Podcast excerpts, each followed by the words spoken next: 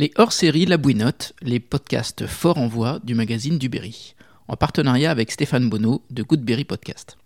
Ce trimestre, une rencontre avec Loubna Taïf, qui a choisi d'installer son fournil fleuri à Sidiaï, aux confins du Cher, pour y produire du pain d'antan.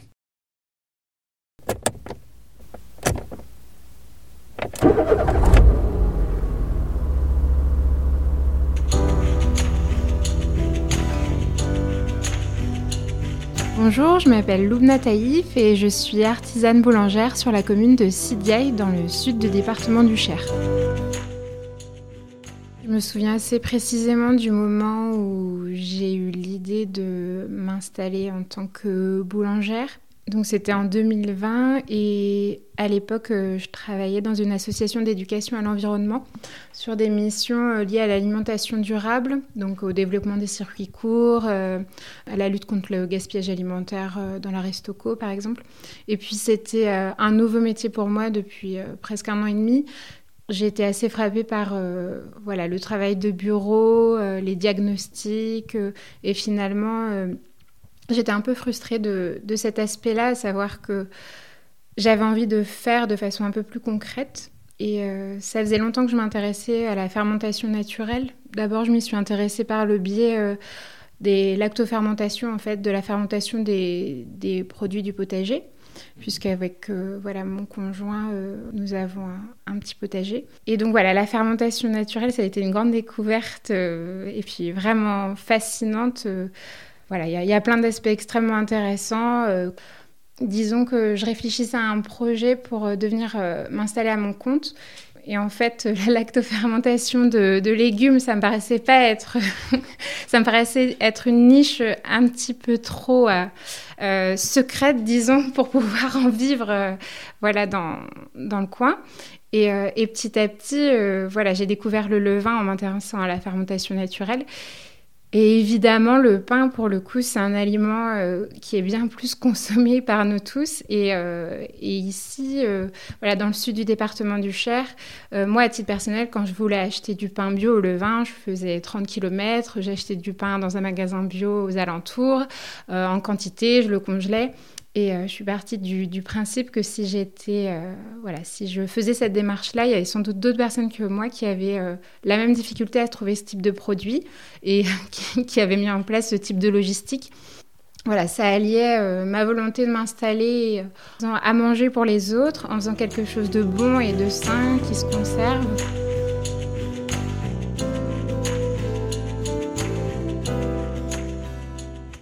Disons que l'étape la plus difficile à passer, ça a été plus de se dire que j'étais capable de le faire. Parce que pour le coup, euh, faire lacto-fermenter des légumes, euh, c'est un petit peu plus aisé que de réussir à acquérir euh, voilà, toute la technicité pour, pour faire du pain au levain de qualité, tel que j'avais envie de le faire, en plus avec un four à bois. Et il se trouve que dans mon cercle d'amis, je connaissais une jeune femme qui s'est installée une petite année avant que moi je prenne cette décision-là. Et donc on s'est rencontrés et euh, ça m'a permis d'avoir un exemple concret du fait que c'était possible. Euh, donc je peux la citer, c'est Agnès euh, Boyer qui est installée à Ruffec près du Blanc. Et elle, elle a restauré un, four à bois qui était présent au niveau de son habitation. Il y avait, comme bien souvent, un, un four à bois qu'il fallait restaurer. Et donc elle s'est installée de cette manière-là et euh, c'est son exemple, disons, qui m'a permis de sauter le pas en me disant, voilà, si Agnès euh, a trouvé la ressource pour le faire, ça ne veut pas dire que ce sera facile, mais euh, ça veut dire que c'est possible. Le métier de boulanger fait partie des métiers, euh, des professions réglementées. Donc, euh, il faut savoir qu'on est obligé d'avoir un diplôme pour pouvoir s'installer. Euh, c'est pas le cas, par exemple, quand on est restaurateur. Mais euh, quand on est boulanger, il faut minimum un titre de niveau CAP pour avoir le droit de s'installer en tant que boulanger.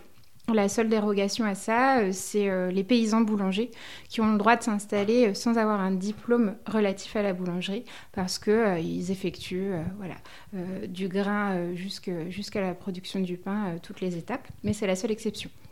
Donc moi, je savais qu'il fallait que je passe au moins le, niveau CAP.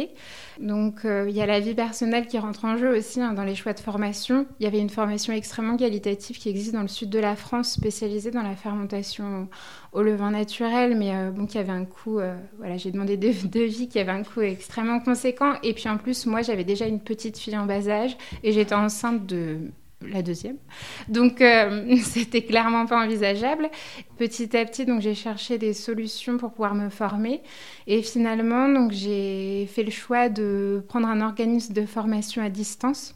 Ça me permettait d'avoir euh, tout le référentiel euh, des examens, des vidéos pour m'aider un petit peu sur les parties techniques. Bon, ce qui n'est clairement pas la meilleure façon d'apprendre un métier manuel. Hein. Encore moins à, un âge, voilà, à la trentaine, en fait plus je travaille, plus je comprends pourquoi c'est des, métiers qui s'apprennent extrêmement tôt. Je pense que ça demande euh, une grande discipline, une adaptation du corps aussi et l'apprentissage de gestes. Moi, c'est ce qui est très beau, hein, mais en fait, un geste, pour euh, bien le faire, il faut l'avoir répété euh, des centaines, des milliers, des dizaines de milliers de fois. Et donc, c'est pour ça que les jeunes apprennent à 14 ans et pas à 30. L'artisanat, c'est avant tout énormément de répétitions et de travail, et plus on commence tôt, euh, plus euh, ben, on acquiert euh, cette efficacité, cette précision, et on peut éventuellement, pour ceux qui dont c'est la recherche, vraiment exceller dans son domaine. Mais disons que bah, c'est comme un sport aussi, je pense, quand on l'apprend tard. On n'a pas la même aisance. Euh, moi, j'en parlais un petit peu avec euh, Linda Louis qui a fait l'article pour la bouinotte, parce que moi, j'ai pratiqué longtemps le judo, pas du tout à haut niveau, mais pendant de très nombreuses années, pendant une vingtaine d'années.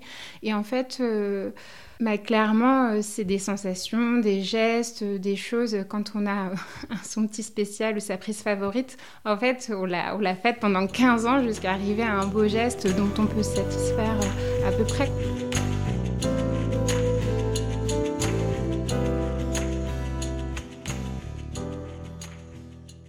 Et puis c'est ça qui est fascinant aussi, c'est de se dire que il y a vraiment un milliard de minuscules étapes qui font que au bout, on a un beau produit fini avec euh, jusqu'au moment où on va lamer, euh, grigner le pain pour pouvoir euh, voilà, permettre au gaz de fermentation de s'échapper de façon pareil homogène et d'avoir une belle voilà, une belle ouverture, etc. Jusqu'à cette étape-là, il y a plein plein de petits détails qui feront que ce sera optimal ou pas. Donc pour les personnes qui sont un petit peu exigeante avec elle-même nous tatillonne, bah en fait, c'est, ça, c'est vraiment très exigeant de se dire, bon, déjà, tout dépend de moi. Et ensuite, euh, clairement, euh, il faut accepter aussi de progresser et de partir de zéro dans une nouvelle pratique. Moi, je, dois dire que ça fait partie peut-être des paradoxes de mes choix, mais j'ai fait ce choix-là alors que c'est assez inconfortable pour moi de repartir de zéro parce que j'aime bien tout maîtriser. Et donc là, clairement, le début, ça a été difficile pour ça parce que je savais que j'étais pas du tout euh, au niveau de ce que j'aimerais pouvoir produire et que de toute façon, ça, ça passerait forcément par du temps et de la pratique et euh, que pour arriver à un résultat plus optimal, il faut avoir euh, voilà, raté, retenter, essayer, avoir ajusté un paramètre à la fois pour comprendre quel paramètre n'était pas le bon par exemple, en boulangerie, il y a la question des températures aussi qui est vraiment très très importante, que ce soit la température de l'environnement dans lequel on travaille, la température de l'eau dont on va servir, de la farine, donc la température de la pâte à la fin. Mmh. Et par exemple, euh, si je fais le choix par exemple d'un peu moins hydrater ma pâte pour voir ce que ça donne, parce que je trouve qu'elle relâche trop, mais que je change en même temps euh, le paramètre d'une température, je ne vais pas savoir exactement quel a été le paramètre le plus important ou quel a été le plus déterminant. Donc ça c'est pareil, il faut avancer un peu comme un petit détective, euh, étape par étape, et ça, ça prend du temps aussi.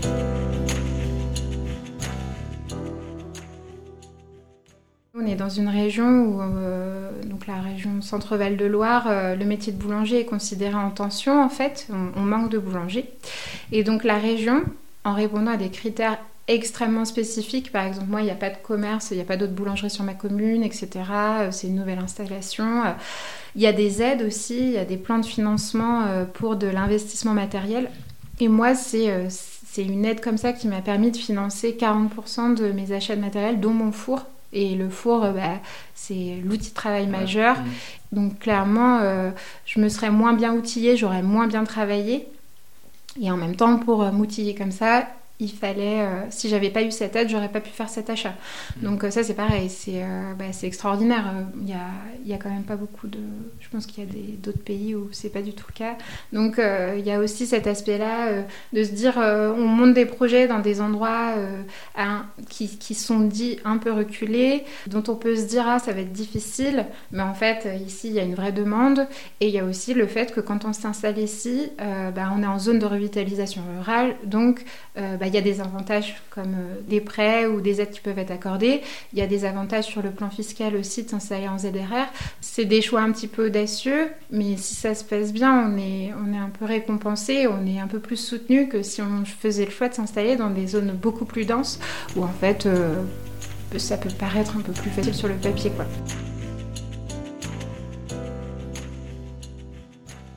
Je sais pas pourquoi, mais je me suis même pas posé la question de m'installer euh, ailleurs que sur ma commune. Ça peut paraître un peu curieux de dire ça, hein, mais euh, moi, c'était même plus un sens, euh, une question de responsabilité un petit peu quand j'en parle avec des personnes plus âgées ici, avec des gens qui ont énormément travaillé dans leur vie, beaucoup d'agriculteurs, etc. Ils me disent ah bah c'est bien que des jeunes se réinstallent et tout. Je dis bah oui mais en fait bah vous, vous enfin sincèrement ils ont fait leur part en fait. On peut pas trop se plaindre ma génération souvent un des freins pour s'installer à la campagne, c'est de dire ouais mais il n'y a rien, il n'y a pas de commerce, pas d'école. Alors nous on a la chance d'avoir tous les niveaux de classe acculant à 5 minutes. Et ensuite pour qu'il y ait des commerces, en fait on va pas le demander aux personnes euh, quinquas, sexagénaires de recréer des, commerces. Eux ils ont fait leur boulot et c'est à nos générations, à nous de, créer, des, bah, de créer nos, nos emplois si on le souhaite. Et ça c'est pareil, c'est un petit peu à double tranchant d'arriver dans des parce que moi, j'ai pas toujours été ici. Ça fait 7 ans que je suis ici, je suis ici mais je suis originaire de Saint-Ouen, dans l'Indre. Après, j'ai pas mal bougé pour mes études, pour le travail aussi, euh, même dans des grandes villes, à Bordeaux, à Toulouse, euh, voilà. Mais euh, moi, je, je, pense vraiment que, dans un sens, le fait que le marché du travail soit pas des plus dynamiques ici, bah, ça crée aussi des fenêtres d'opportunité où on se dit, c'est peut-être c'est peut-être qu'en fait, créer mon activité, ça va être une des voies presque peut-être les plus simples pour, euh, pour avoir un travail qui me correspond comme je le souhaite, en plus avec des investissements euh, extrêmement minorés euh, par rapport au fait de le faire dans une autre zone voilà, plus dense ou dans une petite ville ou dans une métropole. Clairement, moi, mon projet, si j'avais voulu monter à Bordeaux, j'ai vécu plusieurs années, en fait, il vaudrait, il vaudrait, il vaudrait plus de 500 000 euros, limite un million. Enfin, c'est impossible. Donc moi, il y avait vraiment cet enjeu aussi de me dire, ma commune, euh, je suis à Sidiaille, c'est une jolie petite commune qui a un fort potentiel et qui est déjà très dynamique l'été, notamment avec la base de loisirs et le lac. Je peux investir à moindre coût, être juste à côté de chez moi pour travailler. Donc même si voilà, je travaille beaucoup, en fait, je peux facilement rentrer chez moi. Et, euh, en fait, ça présente quand même énormément d'avantages. Donc j'avais l'envie de trouver un bien dans le coin. Et finalement, donc cette bâtisse euh, devant laquelle, bon, qui était assez, voilà, pauvre, euh, enfin je, la personnifiais un peu, mais elle était un peu croulante. Mais elle avait beaucoup de charme. C'était une grange qui était encore dans son jus, avec les étables, avec tout le foin en haut, avec de la terre battue au sol et une rajoute de bâtiments qui était euh, très dégradé derrière, qu'il a fallu abattre, etc. Et donc, euh, bah, ça, c'est une chance, en fait. Euh, c'est une chance énorme. Donc, moi, j'aurais pas pu monter un projet perso ailleurs qu'ici. Et donc, bah, je, je, le rends un peu mmh. voilà, aux, gens du coin qui sont extrêmement contents. bah voilà, pour certains, pour certaines personnes âgées, elles n'ont jamais connu de boulangerie ici. Il n'y en avait pas. Le, la personne qui était installée ici, en fait, c'était le mari de la dame qui avait le café juste en face, qui était vraiment une institution pendant très longtemps. Ici, dans le temps, il y avait, en fait, il y avait plusieurs cafés, bistrots euh, euh, qui tournaient, qui se, qui se relayaient pour, pour les balles euh, qu'il y avait toutes les semaines. Donc, en fait, c'était extrêmement dynamique. donc ça, c'est pareil. Ben, quand maintenant j'ai des clients plus âgés qui, qui, viennent à la boulangerie, ils me racontent un peu la vie, de, la vie du bourg. Et en fait, c'était pas du tout exclusivement résidentiel, c'était extrêmement vivant. Et donc ce monsieur lui était installé en électricité, en plomberie, et il, voilà, il réparait des choses. Donc ici, en fait, quand j'ai racheté, c'était aussi envahi de tout ce qu'il avait laissé pendant 50 ans et qui n'avait pas été vidé. Le bâtiment avait été énormément visité aussi pendant le laps de temps où il avait été abandonné. Et puis l'achat, ça s'est fait avec une personne euh, très humaine et qui était très contente que ça ait un projet qui redonne vie au lieu. Donc c'était pas rien aussi dans le démarrage de mon projet parce que voilà c'est quelqu'un qui m'a beaucoup touchée voilà même dans la transmission du bien. Donc voilà ça s'est fait comme ça.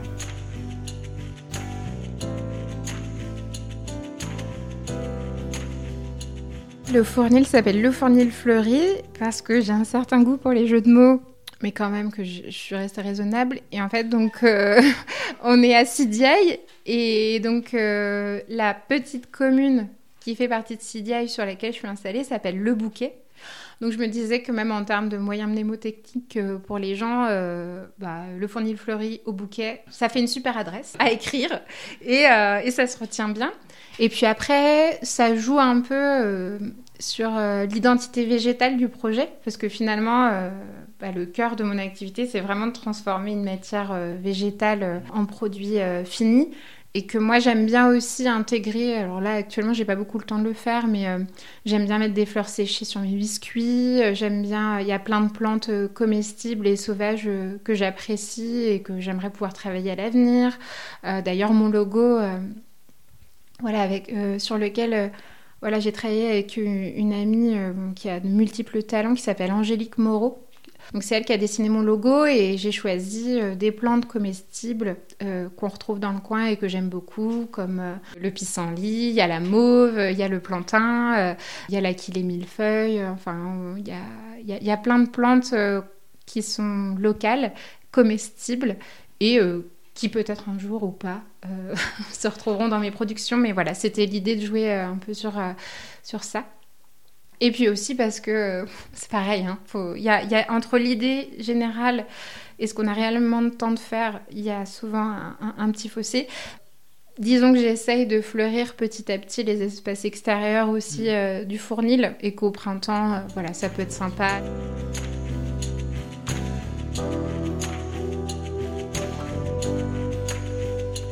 Dans ce que j'avais pas prévu, il y a vraiment le fait que euh, moi je passe beaucoup de temps dans la semaine à être toute seule à faire ma production. Et, euh, mais par contre, donc, euh, bah, mes clients, je les retrouve deux après-midi par semaine. Et j'avais pas prévu que bah, ce soit aussi important pour moi dans mon activité. En fait, quand on s'installe en tant que boulanger, on pense au pain et on pense pas aux liens qu'on va créer avec les clients. moi, c'est bête, hein, mais moi, à la base, j'ai une formation en histoire et euh, en fait, euh, bah, la vie des gens, c'est de l'histoire, de façon très concrète, habitée et euh, sensible. Donc, quand il n'y a personne derrière, il y a des personnes plus âgées, bah, voilà, on va parler de, leur vie, du coin. et en fait, on apprend plein de trucs et on rencontre des gens très différents de nous. Moi, j'aurais pas d'autre occasion de leur parler en fait dans le coin. Avant, je les croisais pas ou on se croise de loin, on se dit bonjour. Et puis là, bah, on voilà, on apprend des petites choses, des petits détails. Euh, on sait quand les enfants, les petits-enfants sont de passage. Euh, on, découvre des vies extraordinaires, euh, des métiers, des, gens qui ont, eu des, ouais, qui ont eu des parcours de vie assez fous. Puis c'est un petit rendez-vous pour eux comme pour moi. Il y a des gens qui me le disent hein, parfois qu'ils ne voient pas tant de personnes que ça dans la semaine non plus. Alors moi, je suis, je suis pas ouverte tout le temps et en plus, j'ai un tout petit espace. Mais en fait, même entre eux, euh, les personnes sont hyper euh, contentes de se croiser et euh, d'échanger. Donc je découvre qu'en fait tout le monde se connaît et qu'il y a ce plaisir-là à, se croiser ici. Parce que vu que c'est un petit peu une production de niche, en fait quand les gens découvrent qu'ils mangent le même pain maintenant ou que voilà c'est un petit peu leur petit rendez-vous, alors ils échangent sur les pains et puis ils échangent sur des petites nouvelles et voilà. Donc il y a aussi des personnes je pense notamment à, deux personnes âgées, euh, deux monsieur euh, qui ne se sont pas croisés depuis, je pense, plus de 40 ans, et en fait qui sont recroisés ici. Et puis des fois, ils me demandent si l'autre est passé, ou voilà. Donc il y a vraiment ce côté-là où on sent que, moi c'est ce que je dis beaucoup, on nous dit, c'est des endroits, on a la réputation hein, d'être alors dans cette, fabuleuse expression de la diagonale du vide, euh, euh, dans des endroits peu dynamiques, etc. Et en fait, c'est totalement faux. C'est juste que justement, petit à petit, euh, quand les commerces sont fermés, on a, manqué d'endroits pour se croiser ou se voir. Mais en fait, c'est peuplé quand même de plein de petites maisons, d'habitations. Il y a beaucoup de monde qui vit sur un territoire très étendu. Mais en fait, c'est vivant, quoi. C'est juste qu'on ne le voit pas. Et donc, et donc, rien que des minuscules espaces pour se croiser deux fois par semaine, ben, moi, je prends ça en pleine face de voir à quel point bah, c'est la vie, quoi il y a ce plaisir-là euh, de, que les générations se croisent, se parlent.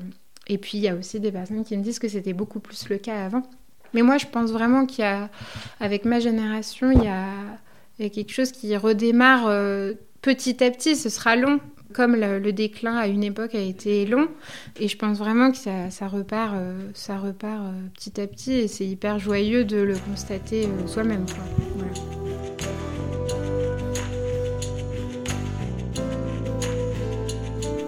les gens, je leur dis, faut pas trop me le dire parce que je, suis très émotive, donc euh, voilà.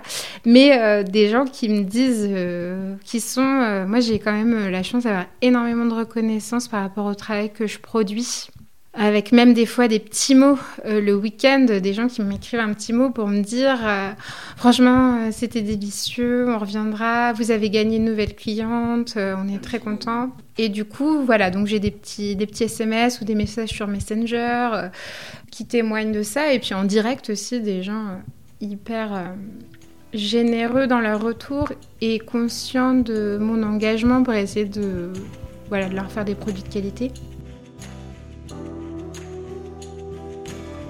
C'est ce que je dis souvent, je sais pour qui je fais du pain en fait. Et du coup, même si c'est beaucoup de travail, bah en fait, cette reconnaissance-là, elle fait que c'est quand même un énorme moteur. Euh, pour, euh, pour avancer, pour avoir envie de faire, euh, pour être content d'être au rendez-vous. quoi.